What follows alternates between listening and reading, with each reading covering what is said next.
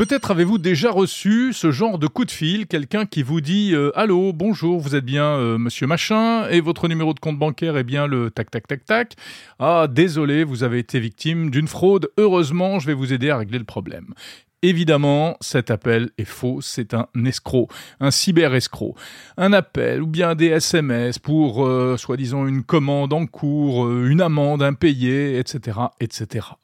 Il y a vraiment de quoi être stupéfait en ce moment face à la multiplication des cyberarnaques et par l'imagination sans limite des cyber-escrocs. Des pirates qui sont désormais de véritables professionnels.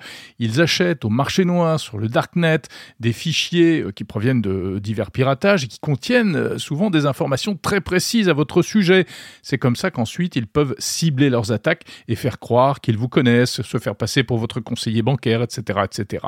Dans la plupart des cas, cependant, ils ne possèdent pas votre mot de passe, vos mots de passe permettant de véritablement vous soutirer de l'argent ou d'aller plus loin.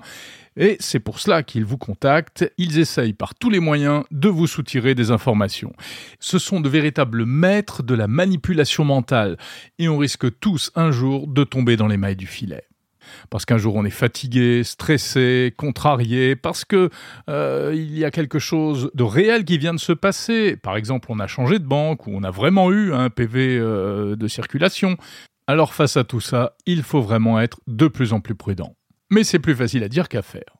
Ce mois-ci a lieu le Cybermois, le mois de la cybersécurité, organisé par différentes instances européennes. C'est très officiel, c'est pour sensibiliser tout le monde à ces questions-là. Il y a quelques jours, j'ai animé l'événement de lancement de ce Cybermois. J'en ai retenu quelques trucs que je vais vous livrer tout de suite, des trucs pour essayer de survivre dans ce monde connecté de plus en plus dangereux. Règle numéro 1, ne divulguez jamais d'informations sensibles comme un code secret ou un mot de passe à quelqu'un qui vous le demande par téléphone, par mail, par SMS ou via les réseaux sociaux. Même si vous avez l'impression que c'est quelqu'un qui est fiable. La plupart du temps, c'est un escroc. Même votre banque n'a pas à connaître votre code secret de carte bancaire.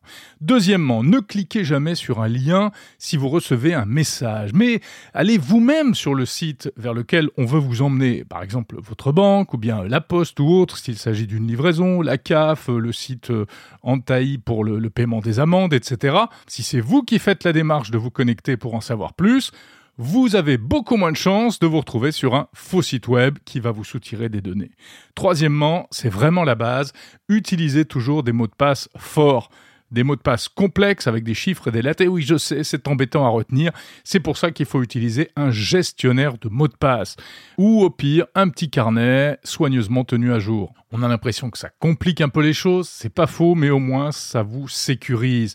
Sinon, c'est un peu comme si vous laissiez la porte de votre domicile sans verrou, sans clé. Est-ce que vous feriez ça dans le monde réel ? Pas du tout. Eh bien, c'est pareil en informatique.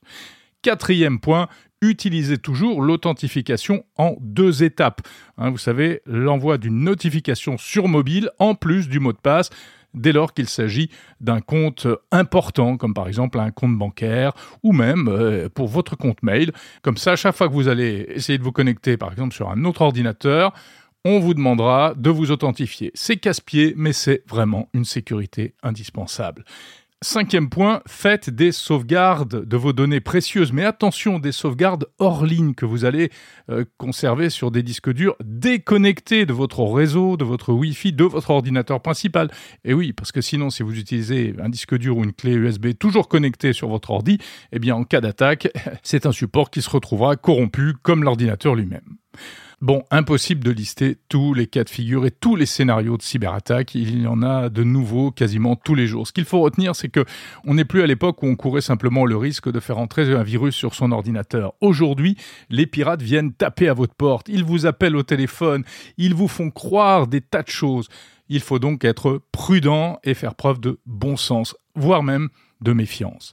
Si malheureusement vous avez un problème, par exemple un rançongiciel qui bloque votre ordinateur, surtout, n'éteignez pas votre ordi, car ça permettra de conserver des traces et peut-être un mince espoir de récupérer des données. Ce qu'il faut faire, c'est couper la connexion Internet. Donc, par exemple, vous éteignez votre box Wi-Fi.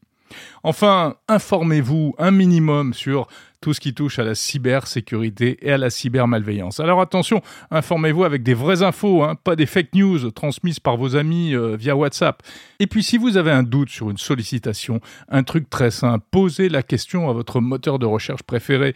Vous tapez par exemple SMS, amende, etc. Il a sûrement la réponse, car d'autres personnes avant vous se sont fait piéger et vous découvrirez vite s'il s'agit d'une arnaque.